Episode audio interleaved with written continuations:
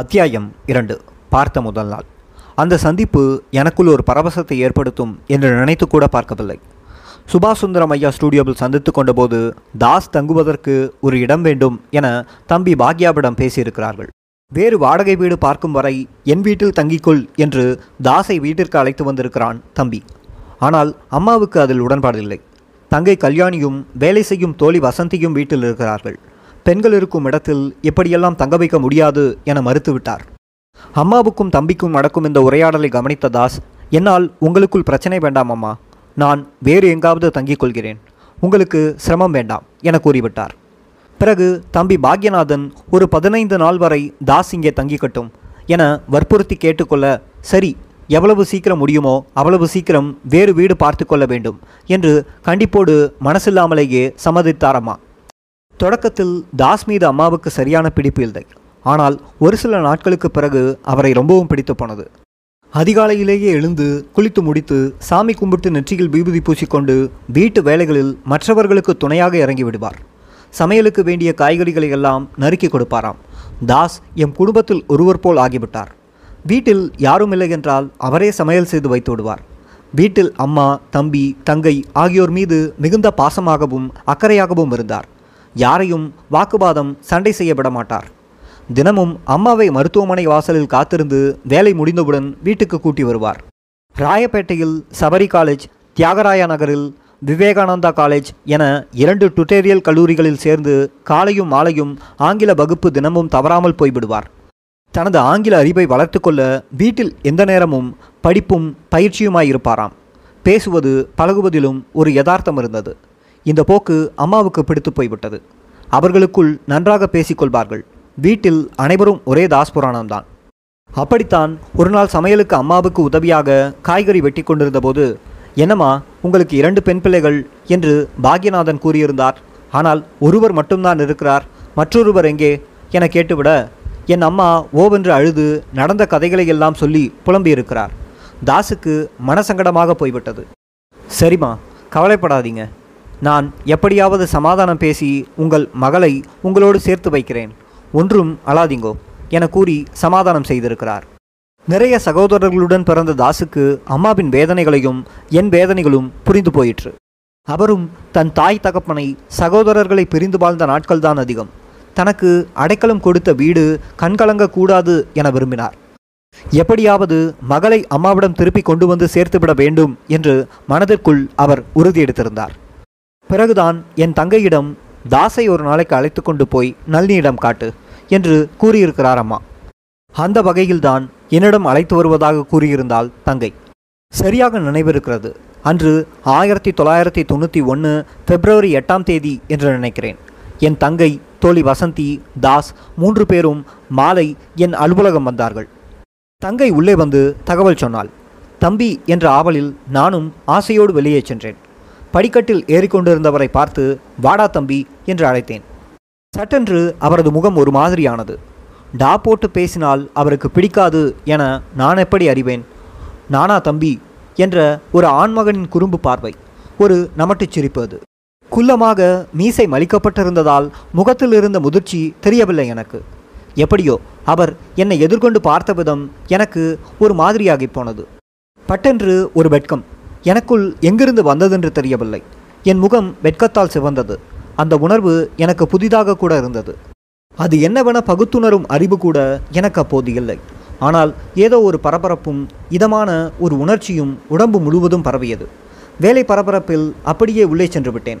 அவர்களும் உள்ளே வந்து என் அருகில் அமர்ந்திருந்தார்கள். தமக்கென்று விதிக்கப்பட்டவர்கள் யார் என்று முதல் சந்திப்பிலேயே பார்வையிலேயே தெரிந்துவிடும் என்று பொதுவாக சொல்வார்கள். எனக்கும் அப்படித்தானோ? ஏன் திடீரென்று அப்படி ஒரு வெட்கம் வந்தது? அவர் பார்வை எனக்குள் வெட்கத்தை ஏன் ஏற்படுத்த வேண்டும்? நான் வெட்கப்பட்டு நாணிய முகத்தை அவர் கவனித்தாரா? அது அவருக்கும் இதே உணர்வை ஏற்படுத்தி இருக்குமா என்று குழம்பிய எண்ணங்கள் மனதிற்குள் புத்தன. எதற்காக நான் அப்படியாக வேண்டும்? எதையும் யாரையும் எதிர்கொண்டு முகத்திற்கு நேராக அடித்து பேசிவிடக்கூடியவள்தானே இந்த நளினி? அப்படித்தானே என்னை பலரும் கூறி வந்திருக்கிறார்கள்? அவரது பார்வை மட்டும் எனக்குள் அப்படி என்ன மாற்றத்தை ஏற்படுத்தியது? பிறகு ஏன் இந்த பையன் என்று சொல்லப்பட்ட தாசிடம் இப்படி ஒரு பரவசம் உள்ளுக்குள் பற்றி கொண்டே இருக்கிறது? அவரின் முகத்தை நேர்கொண்டு பார்க்க முடியாமல் தலை குனிந்தேனே ஏன்? நானா இப்படி? என்று எனக்குள் குறுக்கும் நெடுக்குமாக ஆயிரம் எண்ண ஓட்டங்கள் கேள்விகள். ஆனால் பதில்தான் கிடைக்கவில்லை. எனக்குள் இனம் புரியாத பரவசம் தொற்றிக்கொண்டிருந்தாலும் அந்த சந்திப்பு என்னுடைய வாழ்க்கையினையும் அவருடைய வாழ்க்கையினையும் கண்ணீரும் கந்தல கோலமுமாக மாற்றப் போகிறது என்று நாம் எப்படி அறிவோம்? விதி யாரையும் விடுவதில்லை. வெறும் நான்கு நாட்கள் வாழ்க்கையோடு இருபத்தி ஆறு வருடங்களாக மனதால் மட்டும் தம்பதிகளாக வாழ்ந்து வரும் ஆழமான காதலையும் வைராகியத்தனையும் தந்த முதல் சந்திப்பு அல்லவாது அந்த சிந்தனையோடு அலுவலக வேலைகளை எல்லாம் விரைவாக முடித்துக்கொண்டு வெளியே வந்தோம். அங்கிருந்து ஆட்டோ பிடித்து பாரிமுனை சென்றோம். போகும்போதுதான் தாசுக்கு இன்று பிறந்தநாள் என்று தங்கை சொன்னாள். அப்படியா? என வாழ்த்து சொன்னேன். அப்போதும் எனக்குள் அந்த வெட்கம் தலை காட்டியது. நேராக பாரிமுனை சென்று ஒரு ஓட்டலில் சாப்பிட்டோம். இது திட்டமிட்டு நடந்ததில்லை. பசிக்காக ஓட்டலில் சாப்பிட்டோம். அவ்வளவுதான். ஆனால் அதைத்தான் முருகனின் பிறந்தநாளுக்காக விருந்து வைத்தார் நளினி என்று சிபிஐ போலீஸ் கதை கட்டியது. அதைத்தான் ஊடகங்களும் தலைப்பிட்டு விதவிதமாக எழுதி தீர்த்தன. அப்படியே அருகில் இருந்த துணிக்கடைக்கு சென்று ஒரு புதிய சட்டையை வாங்கி தாசுக்கு கொடுத்தேன். இந்த முருகன் என்ற பெயர் இந்த சிபிஐ சொல்லித்தான் எனக்கே தெரிய வந்தது. புதிது புதிதாக பெயர் சூட்டுவது ஆள்மாறாட்டம் செய்வதும் சிபிஐயினருக்கு மிக எளிதான காரியமாக இருந்தது. சிபிஐ சொன்னால் அதனை வேதவாக்காக எடுத்துக்கொள்ளும் காலகட்டம் அது. பத்திரிகைகள் சிபிஐயினர் போடுகின்ற புலிகளுக்கு விதவிதமாக தயங்காது கோலம் போட்டு வந்தன. பொய்கள் உண்மையாக்கப்பட்டதில் ஆச்சரியப்பட எதுவுமில்லை. முருகன் என்ற பெயரை ஏன் என் கணவருக்கு சிபிஐ சூட்டினர் என்ற ரகசியத்தை சிபிஐ கண்டுபிடித்த அந்த ரகசியத்தினை தனி அத்தியாயத்தில் பிறகு பார்ப்போம். இனி இங்கிருந்து தாஸை முருகன் என்றே அழைக்கலாம். தாஸ் என்பவர்தான் முருகன் என்பது பலருக்கும் தெரியாதல்லவா? பிறகு நாங்கள் அனைவரும் பாரிமுனையிலிருந்து வெள்ளிவாக்கம் வீட்டிற்கு போய் சேர்ந்தோம். சிறிது ஓய்வுக்கு பிறகு அப்படியே புறப்பட்டு அருகிலிருந்த தேட்டருக்கு படம் பார்க்கச் சென்றோம். முடிந்து வெளியே வந்ததும் இனி சமைக்கிறதுக்கு நேரம் இருக்காது என்று உணவையெல்லாம் ஓட்டலில் வாங்கி கொண்டோம். நான்கு பேரும் சாப்பிட்டு கொண்டே பேசத் தொடங்கியதுதான். நடுமீசி வரை கதை பேசியிருந்தோம். என் தங்கையும் தோழியும் முருகனிடம் சகஜமாக விளையாடி பேசினார்கள். நானும் அப்படி இருக்க முயன்றேன் ஆனால் முடியவில்லை. முருகனும் அவர்களுடன் சகஜமாக பேசிக் கொண்டிருக்கிறார். அதே நேரத்தில் என்னுடன் அப்படி பேச தயங்குகிறார். ஆனால் கவனத்தை என் மீதே வைத்திருந்தார். அதையெல்லாம் நான் பார்த்தும் பார்க்காமல் இருக்கிறேன். மனம் அவரை நோக்கி இழுத்துச் செல்கிறது. அதற்கேற்ப பார்த்துவிட்டு பார்க்காமல் இருந்து கொள்கிறேன். எனக்கு எல்லாம் புதிதாக இருந்தது. எப்போதும் எனக்குள் கலகலப்பாக இருந்த இயல்பான நளினி எங்கு ஓடிப்போனாள் என்ற கேள்வி குடைந்து கொண்டிருந்தது. குடைந்து கொண்டிருந்த கேள்வியோடு உறங்கப் போனேன். ஆனால் என் தூக்கம் முழுவதும் அவரது அந்த பார்வையே ஆக்கிரமித்திருந்தது. நீண்ட நேரம் பேசிக்கொண்டிருந்ததில் முருகன் சொல்லியிருந்த அவரின் குடும்ப கதை என் மனத்திரையில் காட்சியாக ஓடிக்கொண்டிருந்தது. ஒரு அண்ணன் ஒரு அக்கா மூன்று தங்கைகள் மூன்று தம்பிகளை கொண்ட பெரிய குடும்பம் அவருக்கு. அம்மா சோமானி காய்கனி வியாபாரம் செய்யக்கூடியவர். அப்பா வெற்றிவேலு ஆரம்பத்தில் ஓட்டல் நடத்தி கொண்டிருந்தார். அவருக்கு ஆன்மீகத்தில் ஈடுபாடு அதிகம். அந்த ஊரில் புகழ்பெற்ற ஐநூறு வருடம் பழமையான பழனி ஆண்டவர் முருகன் கோயில் இருக்கிறது. அந்த கோவிலில் சக்தி வாய்ந்த சாமியார் ஒருவர் இருந்தார். முருகனின் அப்பா பனிரெண்டு வயது சிறுவனாக இருந்தபோதே அந்த கோவிலின் குளத்தில் மூழ்கி வரச் செய்து தீட்சையை கொடுத்திருக்கிறார். அந்த ஆலயத்தில் தொண்டுகள் செய்ய அவரது தந்தை சிறிய பிள்ளைகளில் இருந்து முருகனையும் அவரது அண்ணனையும் அழைத்து போவது வழக்கம்.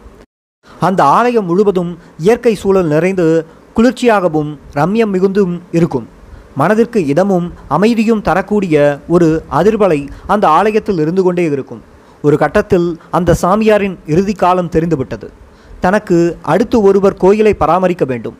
யார் அவர் என்று தேடத் தொடங்கினார். கோயிலுக்கு வரும் சிலரை அழைத்து மேலே மோட்டு வளைவை காட்டி என்ன தெரிகிறது சொல் என கேட்பாராம்.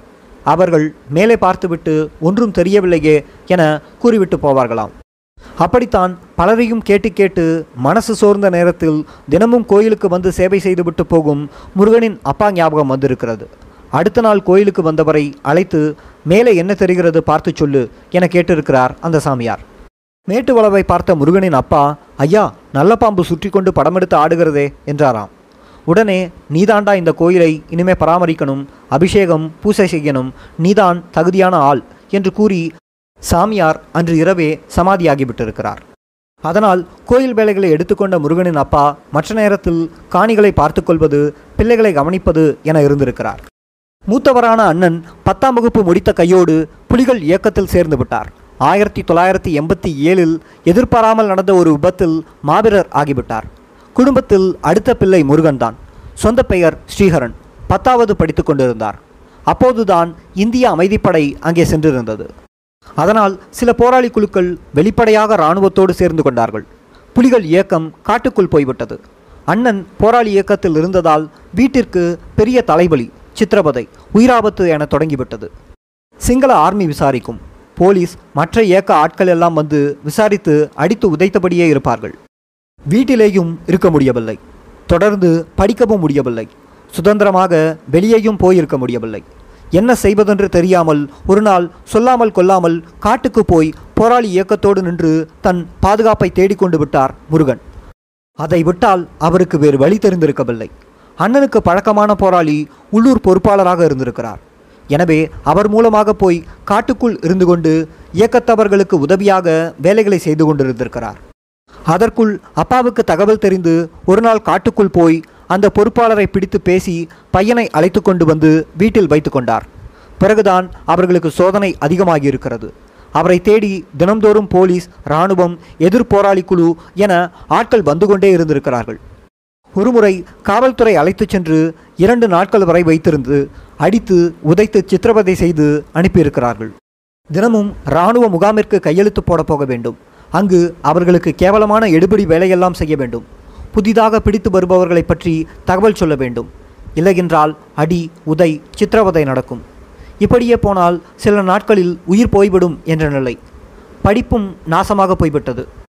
இதையெல்லாம் பார்த்த அவரது அப்பா அந்த பகுதி இயக்க பொறுப்பாளர்களிடம் கொண்டு போய் மகனை விட்டுவிட்டு குடும்ப கஷ்டத்தை சொல்லி எப்படியாவது மகனை வெளிநாட்டிற்கு அனுப்பி வைத்தால் போதும். இங்கிருந்தால் அவருக்கு ஏதாவது நடந்துவிடும். அண்ணன் போராளியாக இருந்ததால் தம்பியையும் பிடித்து சித்திரவதை செய்து கொண்டிருக்கிறார்கள் என்று வேதனைப்பட்டு பேசியிருக்கிறார். அதற்காக அலைந்து திரிந்து பணத்தை ஏற்பாடு செய்து அந்த பொறுப்பாளரிடம் கொடுத்திருக்கிறார். அவரும் ஒரு ஏஜென்சியை பிடித்து படகு மூலம் தமிழகத்தின் வேதாரண்யத்திற்கு அனுப்பி வைத்துவிட்டார். அப்படி வேதாரண்யம் வந்த இடத்தில்தான் சிவராசன் வெளிநாட்டிற்கு ஆட்களை அனுப்பி வைக்கும் ஏஜென்சியாக அறிமுகமாகியிருக்கிறார். அது தவிர யாழ்ப்பாண பகுதியைச் சேர்ந்தவர். ஏற்கனவே இயக்கத்தில் இருந்துவிட்டு இங்கு வந்து இருக்கிறார் என்ற நம்பிக்கையில் சிவராசன் சொல்வதை கேட்டிருக்கிறார் முருகன்.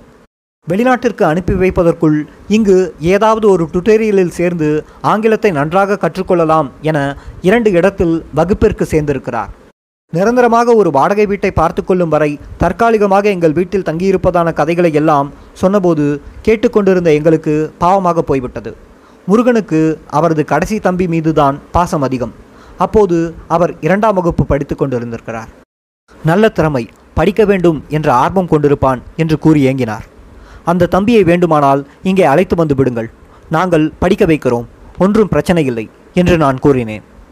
பரவாயில்லை ஆகட்டும் பார்க்கலாம் என்று கூறிவிட்டார். அவரது கதை எங்களுக்கு வருத்தமாக இருந்தது. அன்றிரவு நாங்கள் மூன்று பெண்களும் அறையில் படுத்துக்கொள்ள முருகன் வராண்டாவில் படுத்துக்கொண்டார். காலையில் எழுந்ததும் என் தங்கச்சி மற்றும் தோழியோடு முருகன் கிளம்பி சென்று விட்டார். நான் வழக்கம் போல் அடையாறில் இருந்த என் அலுவலகத்திற்கு கிளம்பி போனேன். முருகன் ஏன் என்னை பார்க்க விரும்பினார் என்ற கோணத்தில் என் மனசு சிந்திக்கவே இல்லை. எனக்குள் ஒரு புது நளினி உருவாகுவது போல் தோன்றியது. எதனையும் பகுத்து ஆராயும் சுபாவம் என்னிடமில்லை. என் கவனம் முழுவதையும் என் அலுவலக வேலையில் ஈடுபடுத்துவதிலேயே முயன்று கொண்டிருந்தேன். என் மனம் அவரின் பின்னாடியே கிளம்பி போய்விட்டிருந்தது கூட எனக்கு அப்போது புரியவில்லை. எப்போதும் பரபரப்பான எனது அலுவலக வேலை அன்று வெறிச்சோடி போயிருந்ததை வைத்து உணர்ந்து கொண்டேன். நான் அலுவலகத்தில் இருக்க மனம் முருகனுடன் போயிருந்ததை தாமதமாகவே உணர்ந்திருந்தேன்.